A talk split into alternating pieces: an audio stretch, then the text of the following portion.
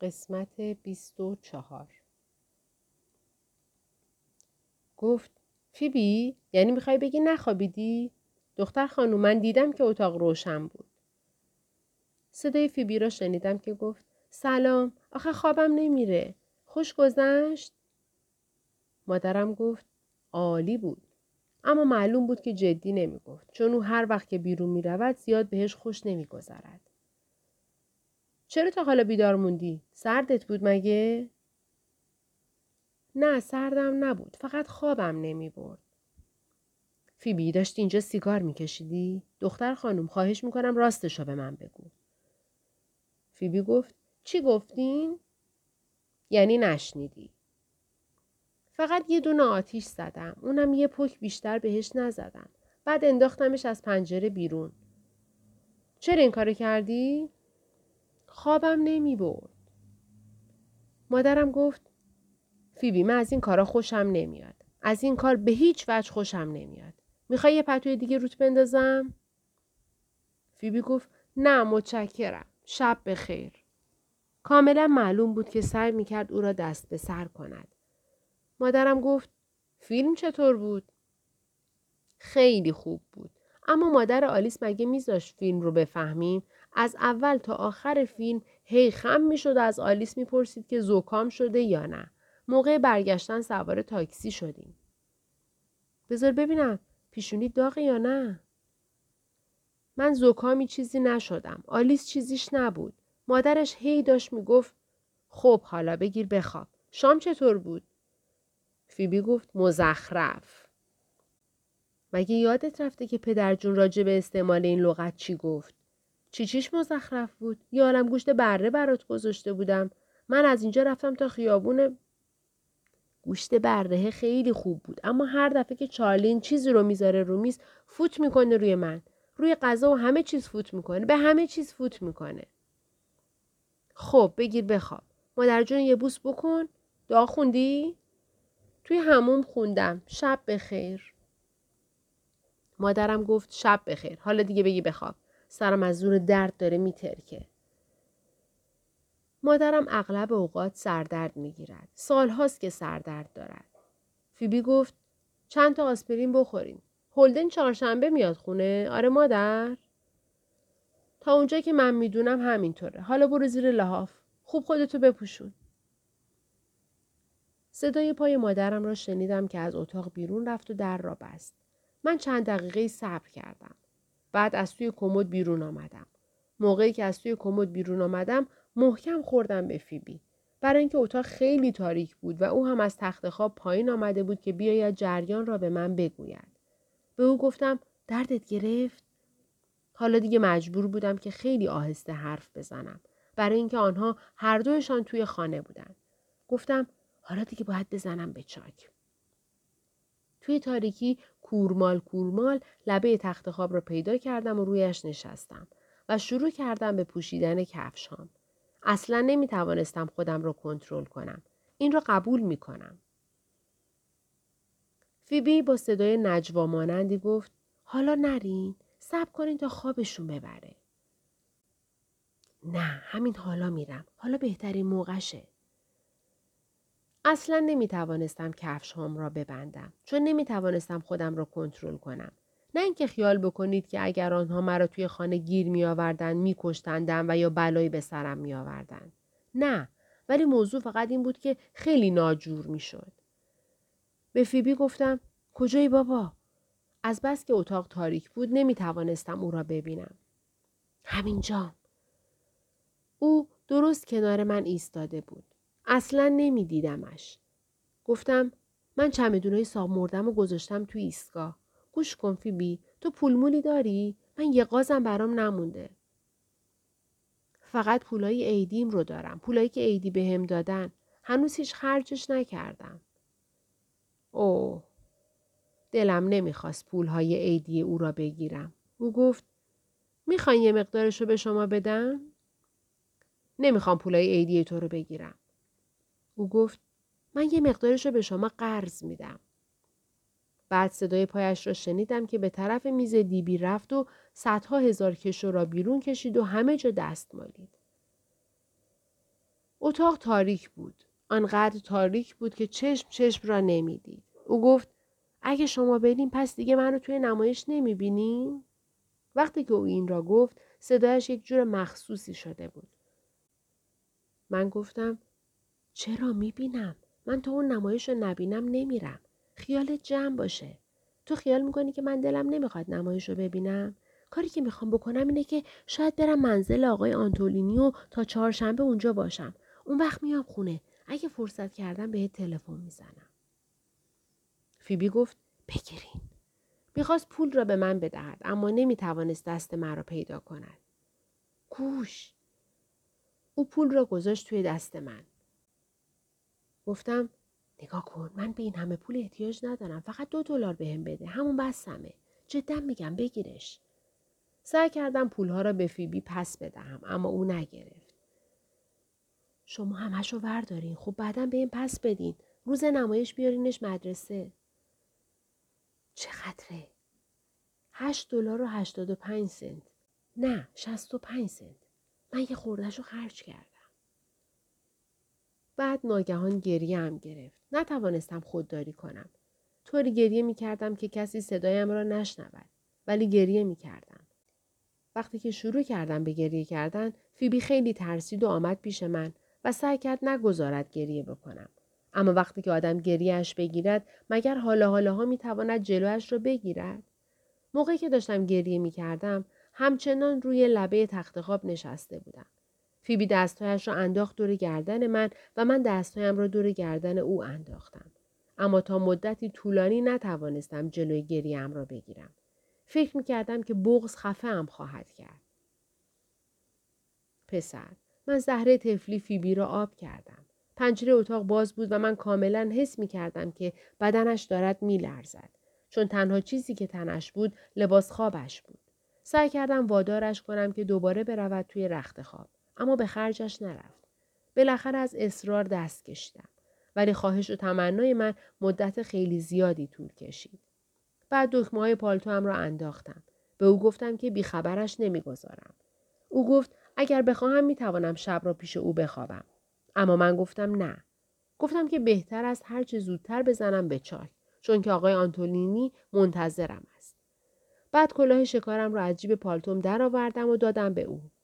فیبی از این جور کلاهای غیرعادی خیلی خوشش میآید. نمیخواست آن را بگیرد اما مجبورش کردم بگیرد. من حتم دارم که آن را به سرش گذاشت و با آن خوابید. فیبی از این جور کلاها خیلی خوشش میآید.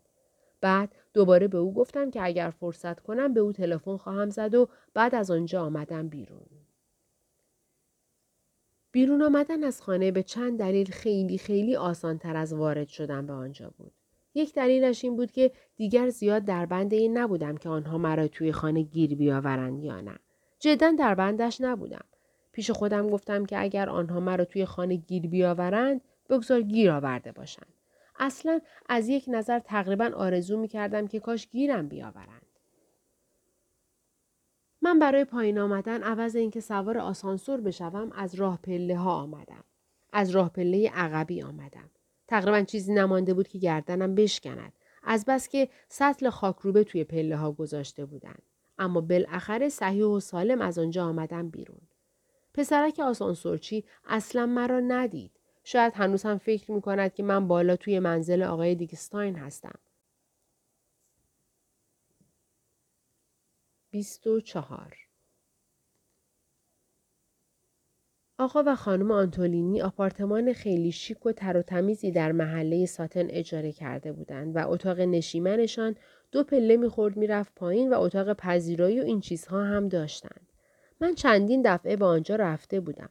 چون بعد از آن که از مدرسه الکترون هیلز در آمدم، آقای آنتولینی برای شام زیاد خانمان می آمد. برای اینکه بفهمد اوضاع من از چه قرار است. آن موقع هنوز زن نگرفته بود.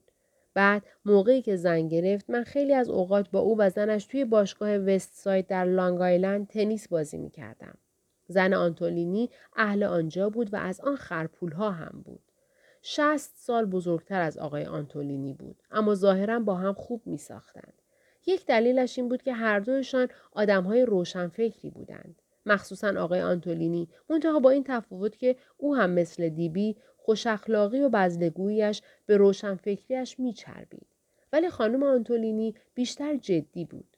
تنگی نفس خیلی ناراحت کننده ای داشت. هر دوشان تمام داستانهای دیبی را میخواندند. خانم آنتولینی هم میخواند و موقعی که دیبی میخواست به هالیوود برود، آقای آنتولینی بهش تلفن کرد و گفت نرو. اما دیبی رفت. گویی که آقای آنتولینی گفت که هر کس که قلمی مثل دیبی داشته باشد، چه کاری است که بلند بشود برود هالیوود. من هم همین حرف را بهش زدم. میخواستم پیاده به منزل آنها بروم، برای اینکه نمیخواستم پولهای ADFB را خرج بکنم. اما وقتی که از خانه بیرون آمدم، حال عجیبی به من دست داد. سرم گیج میرفت. این بود که سوار تاکسی شدم. دلم نمیخواست سوار بشوم، اما شدم. با مزه اینجاست که کلی هم معطل تاکسی شدم.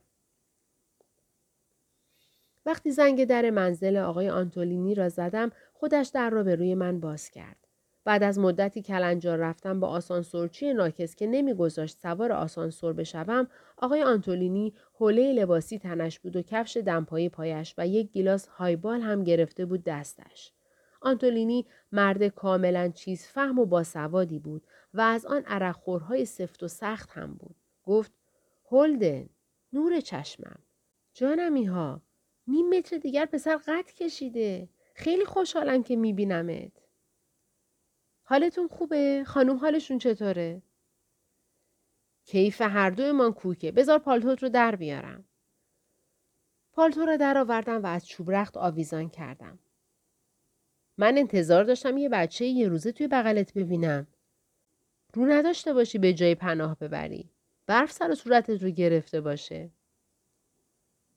بعضی اوقات او آدم خیلی بامزه و خوش صحبتی می شود. سرش را برگردان به طرف آشپزخانه و داد کشید. لیلیان، چه موقع خدمت این قهوه می رسیم؟ لیلیان اسم خانم آقای آنتولینی بود. لیلیان هم با فریاد جواب داد. حاضره. هولدنه؟ سلام هولدن. سلام خانم آنتولینی. وقتی آدم توی خانه آنها بود همیشه مجبور بود داد بکشد. علتش این بود که هیچ وقت نمیشد هر دویشان توی یک اتاق باشند. واقعا مضحک بود. آقای آنتولینی گفت بشین هولدن. کاملا معلوم بود که سری به خمره رسانده است. وضع اتاق طوری بود که انگار تازه مهمانیشان تمام شده. هر جا را که می دیدی گیلاس مشروب خوری بود و آجیل خوری هایی که تویش بادام زمینی بود. آقای آنتولینی گفت ببخشین که اتاق اینطور ریخته پاشیده است. چند تا از دوستای بوفالویی خانم اینجا بودن. واقعا هم که چند تا بوفالو. من خندیدم و خانم آنتولینی از توی آشپزخونه به من با فریاد چیزی گفت. اما حرفش را نشنیدم. از آقای آنتولینی پرسیدم خانم چی گفتن؟ گفتش وقتی که میاد تو بهش نگاه نکن. تازه از خواب پا شده. سیگار بردار بکش. هنوز میکشی؟ من گفتم مرسی و از پاکت سیگاری که بهم تعارف کرد یک دانه سیگار برداشتم. گهگداری میکشم. زیاده روی نمی کنم. او گفت در این که توش حرفی نیست. با فندک بزرگی که روی میز بود سیگارم رو آتش زدم. گفت پس اینطور میونه تو و پنسی دیگه به هم خورد. او همیشه با این لحن حرف میزد. از این طرز بیانش گاهی اوقات خیلی خوشم می آمد و گاهی هم نه. علتش این بود که یه خورده زیادی شورش را در می آورد. منظورم این نیست که آدم شوخ و بامزه نبود. نه، خیلی هم شوخ و بامزه بود. اما وقتی که یک نفر همیشه حرفهای از این قبیل پس میونه تو و پنسی دیگه به هم خورد به آدم بزند، معلوم است که گاهی دلخوری می آورد. دیبی هم مثل او گاهی وقتها زیاد شورش را در می آورد. آقای آنتولینی از من پرسید ناراحتیت چی بود؟ انگلیسی رو چی کارش کردی؟ اگه از انگلیسی رد شده باشی مجبورم دستتو بگیرم شوتت کنم بیرون. تو که در انشا نوشتن ید طولایی داشتی؟ من گفتم نه، انگلیسی رو قبول شدم. گویی که بیشترش متون ادبی بود. من در تمام این سورس فقط 2 تا انشا نوشتم. گرچه توی امتحان نطق و بیان رد شدم. یک درس اجباری برامون گذاشته بودم به اسم نطق و بیان. از این درس رد شدم. چرا؟ نمیدونم. زیاد میل نداشتم وارد بحث بشم. هنوز احساس میکردم که سرم گیج میرود و ناگهان سردرد شدیدی گرفته بودم. چه سردردی! اما معلوم بود که آقای آنتولینی خیلی به موضوع علاقه‌مند است. این بود که راجع به این موضوع کمی برایش صحبت کردم. درس نطق و بیان درسی است که همه شاگردها مجبورن توی کلاس از جاشون بلند شن و یک سخنرانی بکنن. میدونین که از پیش خود و بی مقدمه و اگه اون شاگرد از موضوع منحرف بشه دیگرون باید فلفور به او بگن انحراف. من از این جریان بالکل دست و پامو گم کردم و سر این درس تجدید شدم. چرا؟ نمیدونم.